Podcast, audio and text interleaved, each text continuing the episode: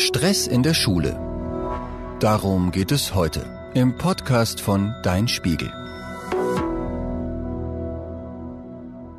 Der Alltag zwischen Schulbank, Pausenhof und Videokonferenz ist eine echte Herausforderung. Hier hörst du, was du gegen Lustlosigkeit, gemeine Sprüche und Angst bei Tests tun kannst. Auch wenn man es vorher nie gedacht hätte.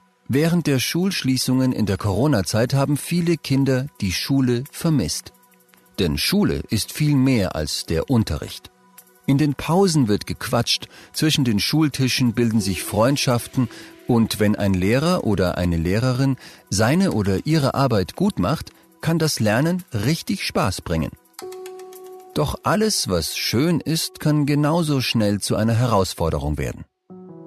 Das Schwierigste ist oft nicht, den Satz des Pythagoras zu verstehen oder bei einer Stunde über Wanderdünen wach zu bleiben. Das Schwierigste ist vielmehr, den Schulalltag an sich zu meistern. Warum kommt man mit dem einen Lehrer zurecht, gerät mit dem anderen aber immer wieder aneinander? Wie schafft man es, sich selbst zu motivieren, wenn die anderen nur über Video verfügbar sind? Wieso lernt man, vergisst den Stoff aber nach wenigen Tagen wieder? Und weshalb hat sich plötzlich eine Gruppe gebildet, bei der man nicht dazugehört? In dieser Folge geht es darum, wie man sich selbst besser kennenlernt und was man tun kann, wenn es schwierig wird. Wie gehst du damit um, wenn die anderen über dich lachen oder dumme Sprüche machen? Das ist gemein und tut weh. Das Fieseste, niemand kann sie wirklich daran hindern. Selbst wenn Lehrer es untersagt haben, gibt es immer wieder unbeobachtete Momente. Es gibt aber trotzdem etwas, das du tun kannst und das helfen wird. Selbstbewusst rüberkommen, gerade dann, wenn du es nicht bist. Das kann man trainieren. Hier kommen die wichtigsten Tipps. Erstens, zeig den anderen nicht, dass du Angst hast. Schau ihnen direkt in die Augen und dann schau wieder weg. Du kannst in die Ferne blicken oder dich einfach wegdrehen. Versuch so zu gucken, als würde es dich nicht interessieren. Zweitens, wenn du sprichst, mach vor der Antwort eine Pause und sprich dann ruhig. Übe es vor dem Spiegel oder mit einer Person, der du vertraust. Dein Satz sollte nicht wie eine Frage klingen, das wirkt unsicher. Sag lieber, das ist gemein, lasst mich in Ruhe. Mit ganz ruhiger Stimme. Und drittens, es ist egal, was du sagst, es muss nicht schlagfertig sein. Hauptsache, deine Antwort ist kurz und ruhig. Sagt jemand, da kommt der Loser. Dann kannst du einfach sagen, stimmt, das hast du gut erkannt. Und dann gehst du weiter.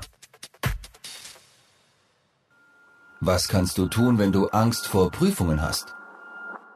Überleg dir, was das Schlimmste ist, das passieren könnte.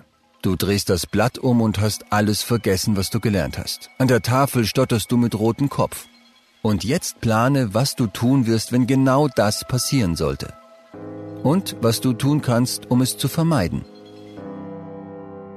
Wenn du zum Beispiel einen Blackout hast, schließ die Augen und zähl ganz langsam bis 10. Denk nicht an die Frage auf dem Blatt, sondern daran, wann du wo das letzte Mal gelernt hast. Gestern Abend am Schreibtisch hast du die Formel noch auf ein Papier geschrieben? Gib dir die Zeit, dich an den Moment zu erinnern. So kommt das Wissen wieder. Wenn du Angst hast, vor anderen zu sprechen, versuch nicht perfekt und cool zu wirken. Denn das bist du gerade nicht und das ist okay so. Stehst du beim Referat nervös vorne, sag doch einfach, ich bin so aufgeregt, dass meine Hände zittern. Sieht man das? Die anderen werden wahrscheinlich Ja sagen und mit dir lachen.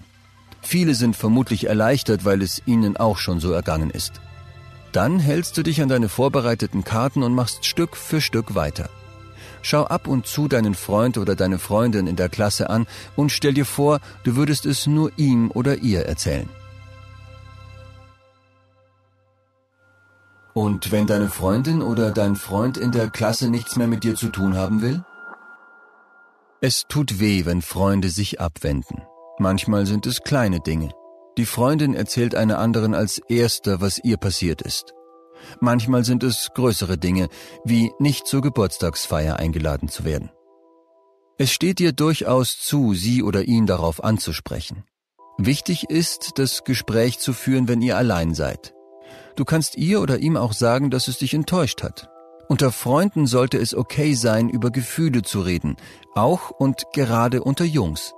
Sind es gute Freunde, nehmen sie sich deiner Gedanken zumindest an. Tun sie das nicht, geh auf Abstand. Bleib dabei freundlich, sonst besteht die Gefahr, dass es ein Konflikt wird. Rede nicht schlecht über andere, auch wenn es dir schwerfällt. Wenn jemand schlecht über dich spricht, sag nur, das stimmt nicht. Wenn der oder die andere sich abwendet, musst du die Freundschaft wohl ruhen lassen. Das heißt nicht, dass die Freundschaft ganz beendet ist, aber vielleicht braucht ihr eine Pause. Sie kann auch eine Chance für dich sein, etwas Neues zu tun oder dich mit anderen zu verabreden. Was machst du, wenn du das Gefühl hast, dein Lehrer oder deine Lehrerin mag dich nicht? Jeder, der eine Klasse unterrichtet, sollte fair sein und alle gleich behandeln. In Wirklichkeit klappt das nicht immer. Es gibt Dinge, die sich Lehrende nie erlauben sollten, wie bloßstellen vor der Klasse, verspotten, laut werden oder absichtliches Übersehen. Wenn es dir so geht, schreib dir die Situationen auf und bitte jemanden anderen um Unterstützung. Sprecht im Team mit dem Lehrer oder der Lehrerin nach dem Unterricht darüber. Wenn du dich ungerecht benotet fühlst, such das Gespräch. Du kannst durch Fragen herausfinden, warum du nur eine 3 bekommen hast. Frag, warum habe ich keine bessere Note bekommen? Er oder sie wird dir vielleicht antworten, weil du nicht genug mitgearbeitet hast. Dann weißt du, dass du im nächsten Halbjahr eine bessere Note bekommen kannst, wenn du dich häufiger meldest. Falls du dann wieder nur eine 3 bekommst, frag ganz direkt, was muss ich machen, damit ich noch eine 2 bekomme? Und wenn du dich einfach nicht für das Lernen motivieren kannst? Ob Gedichtanalyse oder der Lebenszyklus einer Nacktschnecke, es ist manchmal schwer, sich vorzustellen, wozu man all die Infos brauchen soll. Und stimmt, man braucht wirklich einiges später nicht mehr. Warum sollte man trotzdem lernen? Um dich motivieren zu können, solltest du dir dein eigenes Darum suchen. Es kann ein Beruf sein, den du später ausüben willst.